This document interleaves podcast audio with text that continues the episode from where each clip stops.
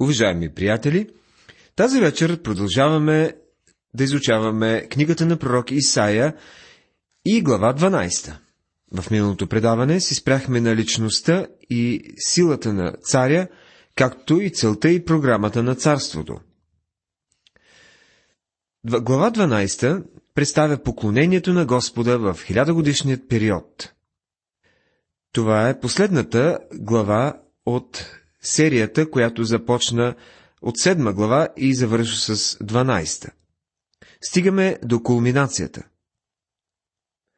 Тази кратка глава прилича на псалом. Тя представлява един скъпоценен камък. Ние виждаме хвалението на един народ, който се намира под прякото и лично царуване на Христос. Това е чисто хваление на Бога, излизащо от изкупените сърца поради Неговото спасение и творение. Вече проклетията е премахната от земята, което е причина за хвала на Бога за Неговата проява на доброта към творението. Чуйте стих първи. В оня ден ти ще речеш, Господи, ще те славословя, защото, ако и да си се разгневил на мене, гневът ти се отвърна и ти си ме утешил. Срещаме израза в оня ден, който бележи началото на голямата скръп и се простира до идването на Христовото царство, което ще се установи на земята. Този първи стих изразява мисълта, че нощта на греха свършва и настъпва денят на спасението. Израел е минал през ужасната нощ на голямата скръп и сега идва светлина. Голямата скръп свършва и те влизат в мира и радостта на царството. И това е повод за голямо хваление – това, което ще характеризира ерата на царството, е истинската радост. Ето, Бог ми е спасение. Ще уповавам и не ще се боя, защото Господ Иова е моя сила и песен, и Той ми стана спасение. Глава 12, стих 2 Обърнете внимание, че няма да казват, че Бог е осигурил спасение, а че Той е спасение. Спасението е личност, не е програма или система, или литургия, или ритуал. Спасението е личност и тази личност е Господ Йехова, Господ Исус Христос. Те го хвалят за Неговото спасение. Затова с веселие ще начерпите вода от изворите на спасението. Глава 12, стих 3. Изворите говорят за изобилие. Неговото спасение дава задоволство и радост на сърцето по време на това царство ще има голяма радост и това иска Господ за своите деца. Той иска още сега да се радваме. Нашето спасение трябва да ни кара да се радваме и да пеем хваление на Господа. Мисля, че не можем да бъдем Негови свидетели, докато не получим тази радост. В следващите стихове се изразява хвала на Господа поради Неговото творение. И в оня ден ще речете – Славословете Господа, възгласете името Му и завете между племената делата Му. Напомнете, че е възвишено Неговото име. Глава 12, стих 4 В оня ден се отнася за хилядогодишното царство в светлата част на дина.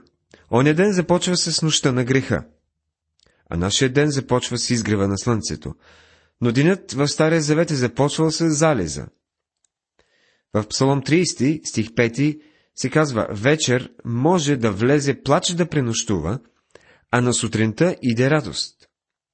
Времето на хилядогодишното царство е сутрин на радост и време на благодарение на Бога за спасението.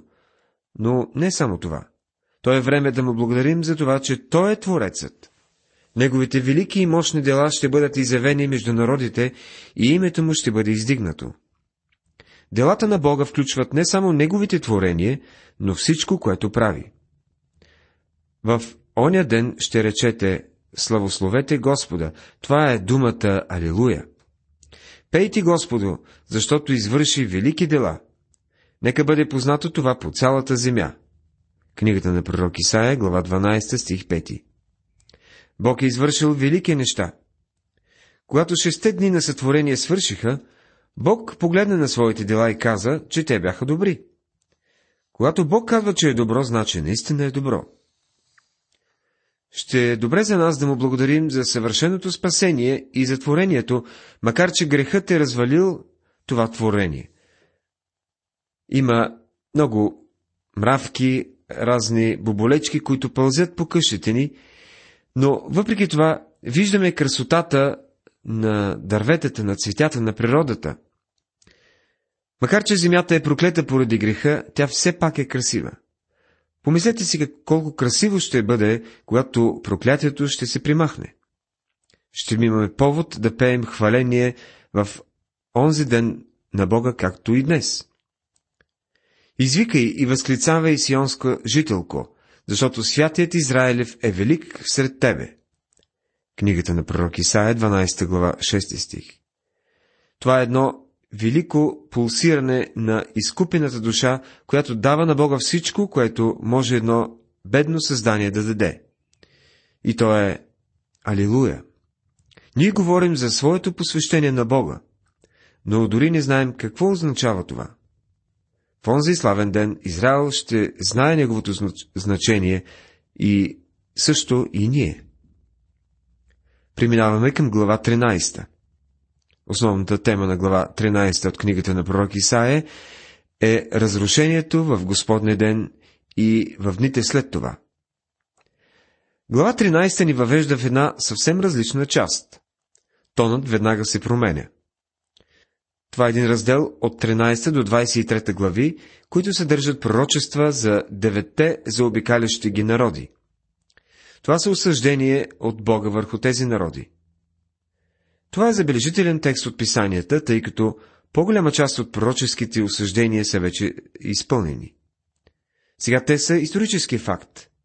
Всеки от тези народи е имал някакви контакти с Израел и по-голяма част от тях са граничили с него или не са се намирали далеч от него. Израел е страдал от ръцете на някой от тях и днес страда и ще страда и в бъдещето. Ще откриете имена в тази глава, които са познати. Египет е едно от тях.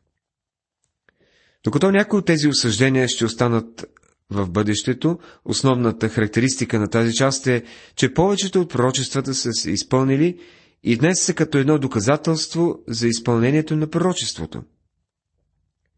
В тази част Асирия вече не е подтисник, други народи, водени от Вавилон, заемат нейното място. Не е било приятно за пророка да даде този вид послание. Това не е начинът да си спечелиш приятели и влияние сред хората. Но никой от Божиите пророци не участваше в състезание за популярност. Вавилон е предметът на първото пророчество. За изпълнение с почет човек, който изучава писанията, това говори много неща. Най-напред то се отнася буквално за града Вавилон – това е забележително, тъй като в дните на Исаия Вавилон е било едно съвсем незначително място. Един век по-късно Вавилон става световна сила. Бог произнесе осъждение на Вавилон, преди той да бъде оформен като народ. Тази част не свършва с пророчествата за заобикалящите ги народи, но продължава с шест горко, в 29 до 33 глави и завършва с спокойствие и благословение в 34 и 35. глава 13 ни ще видим наказанието на Вавилон в Господния ден. Прочеството за Вавилон, наложено във видение на Исаия, Амосовия син. Глава 13, стих 1. В тази глава, както и в 14-та, се имат предвид историческият град Вавилон – той стана един от най-великите градове на древния свят. Действителност той се превърна в първата световна сила и точно така го откриваме в пророчеството на Даниил. Навуходоносор бе главата от злато на Вавилон. Той бе цар на първата велика световна сила. Град Вавилон ще бъде възстановен в бъдещето. Вавилон е символ на обединение бунт срещу Бога което започна с кулата на Вавилон и ще приключи с Откровение 17 и 18 глави, където ще видим религиозния и политическия Вавилон да управляват света. По време на голямата скръп Вавилон ще залезе като резултат от осъждението на Бога. Аз заповядах на посветените си, повиках още и силните си, за да извършат волята на гнева ми. Да, уния, които се радват на моето величие. Глава 13, стих 3. Този стих думата посветени означава отделени за специална употреба. Бог казва, повиках още и силните си, за да извършат волята на гнева ми. Бог е посветил или издигнал Вавилон за специална цел. Той направи същото с Асирия. В 10 глава 5 стих Бог каза чрез пророка Горко на асириеца, жезела на гнева ми, тоягата в чието ръка е моето негодование. Бог използва Асирия, за да накаже своя народ, а след това осъди Асирия. И точно така ще постъпи и с Вавилон. Всяко нещо може да бъде посветено, ако е отделено за Бога. Асирия и Вавилон бяха отделени за наказанието на Израел. Те бяха инструменти в неговите ръце за определена цел. Гласът върху планините на множество приличаше на голям народ. Шумен глас от царството на събраните народи. Господ на силите преглежда воинството си за бой. Глава 13, стих 4. Този стих обяснява какво имаме предвид под посветените. Вавилон ще дойде срещу Южното царство Юдея, както Асирия направи срещу десете северни племена на Израел и ще го вземе в плен.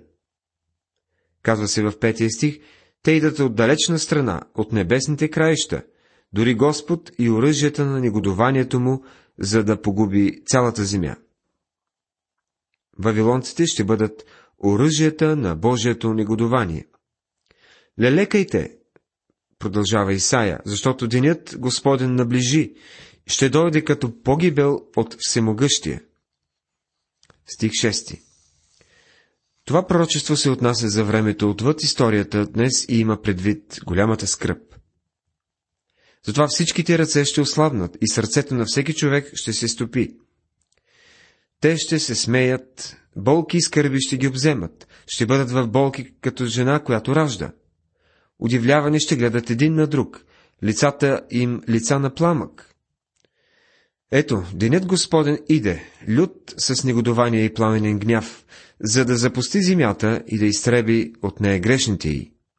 Глава 13, стихове 7, 8 и 9.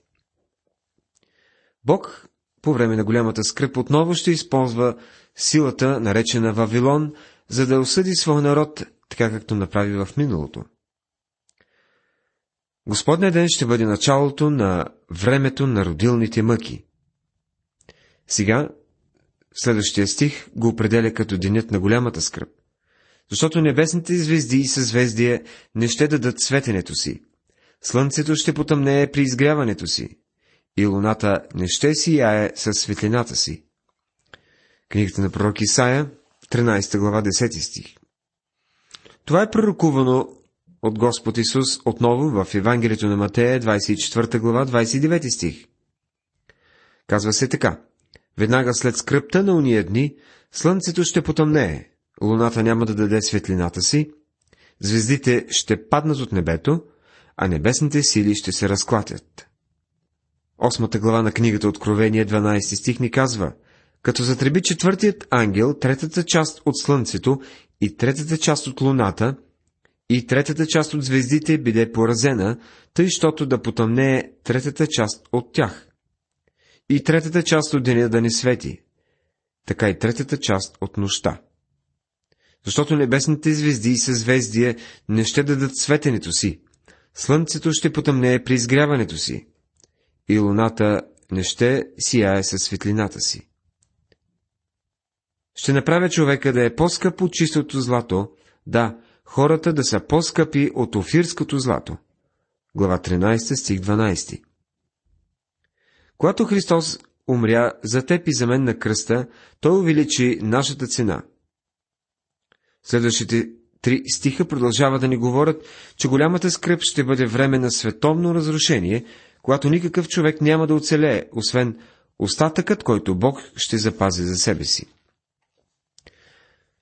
Ето ще подбудя против тях мидяните, които не ще считат среброто за нищо, а колкото за златото, няма да се наслаждават в него.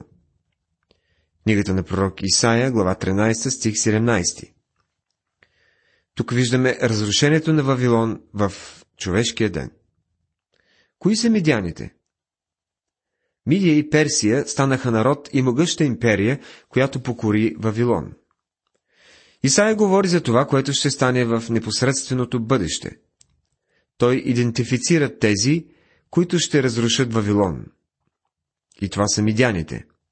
И с Вавилон, славата на царствата, красивият град, с който си гордеят халдеите, ще бъде както когато разори Бог Содома и Гомора. Глава 13, стих 19. И това пророчество е изпълнено. Вавилон бе най-великото царство, което някога е съществувало. Македонската империя бе велика. Египетската империя бе велика, също както и Римската империя. Божието Слово е нарича красотата на халдейското превъзходство и това превъзходство Бог отхвърли, както направи с Содом и Гомор. Това, което трябва да направите, е да погледнете на руините на древния Вавилон, за да осъзнаете, че това се е случило. Той бе велик град, който никога след това не бе възстановен. Други градове бяха изградени отново. Това се относа, отнася за Ерусалим. Рим бе разрушен и възстановен. Градове в Германия бяха бомбардирани през Втората световна война, някои абсолютно заличени, но след това възстановени. Такъв, например, бе Франкфурт. Но Вавилон не възкръсна. Бог каза, че той няма да бъде населяван отново. Смята се, че в далечно бъдеще Вавилон ще бъде възстановен, но не на мястото, където се намираше древния Вавилон. Очаква се да бъде съграден отново на друго място. Вавилон представлява объркването и бъдещият Вавилон ще бъде един много голям търговски, религиозен и политически център, център на властта и на образованието в света. Затова 20 стих казва, никога няма да се насели, нито ще бъде обитаван из род в род. Нито арабите ще разпъват чатрите си там, нито овчари ще правят стадата си, за да почиват там. Как може Вавилон да бъде разрушен и въпреки това отново да се появи в последните дни? Мястото на древния Вавилон се намира на разстояние от 7 до, може би, 12 км от река Ефрат. Реката е минавала като канал през древния град Вавилон. Мястото, където е бил древният Вавилон, никога няма да бъде използвано, но градът ще бъде изграден на друго място. Руините на древния Вавилон стоят като паметник за точното изпълнение на пророчеството. Няколко археолози от миналото, които са извършвали разкопки във Вавилон, казват, че те никога не са успели да накарат арабите да строят лагер в близост до руините. Арабите винаги са стояли извън това място. Те са суеверни. Интересно е, че Бог каза, че те няма да, бъд, да, да бъдат няма да издигнат палатките си в Вавилон. Но диви котки ще почиват там. Къщите им ще бъдат пълни с виещи животни. Камилоптиците ще живеят там. И пръчове ще скачат там. Хиени ще вият в замъците им. И чакали в увеселителните им палати. И времето му да стане това скоро ще дойде. Дните му не ще се продължат. Книгата на пророк Исаия, глава 13, 21-22 стихове. Казва се, че диви котки ще почиват там. Открили са лъвове в, по тези места, които са превърнали руините в свой дом. Казва се и пръчове ще скачат там. Много богослови смятат, че пръчовете са демони. Те ще танцуват във Вавилон. Ако искаш да присъстваш на танца на демоните, Вавилон е мястото, където трябва да отидеш. Има, съжаление, хора, които се покланят на демоните и на Сатана. Един млад човек, който принадлежал на една сатанинска църква, дошъл при един пастир и го нападнал след службата. Той настоявал, че демоните са реални и че той няма нищо против да се покланя на тях. Пастирът се съгласил, че демоните са реални, но го предупредил относно поклонението на тях. След това го попитал дали някога е танцувал с демони. Той го погледнал изненадано и отвърнал не. Тогава пастирът му казал, къде е тяхната танцовална зала. Казал му, че демоните танцуват в руините на Вавилон. И му казал шеговито, защо не отидеш там? Ако си готов да изменяш половината път, измени целия и отиде до края. Вавилон е щаб-квартирата на идолопоклонството в древния свят. Изглежда, че това е мястото за среща на демоните. А бъдещият Вавилон ще стане център на земята. Човекът на греха, своеволният цар, наречен Антихрист, ще царува. То ще бъде разрушено също както древният Вавилон. И Вавилон ни напомня за точното изпълнение на пророчеството и е свидетелство за факта, че Бог ще съди и бъдещи Вавилон. Уважаеми приятели, тази вечер в това предаване изучавахме глава 12 и 13. Спряхме се на поклонението в хилядогодишният период, както и наказанието и разрушението на Вавилон в Господният ден. Бог да ви благослови!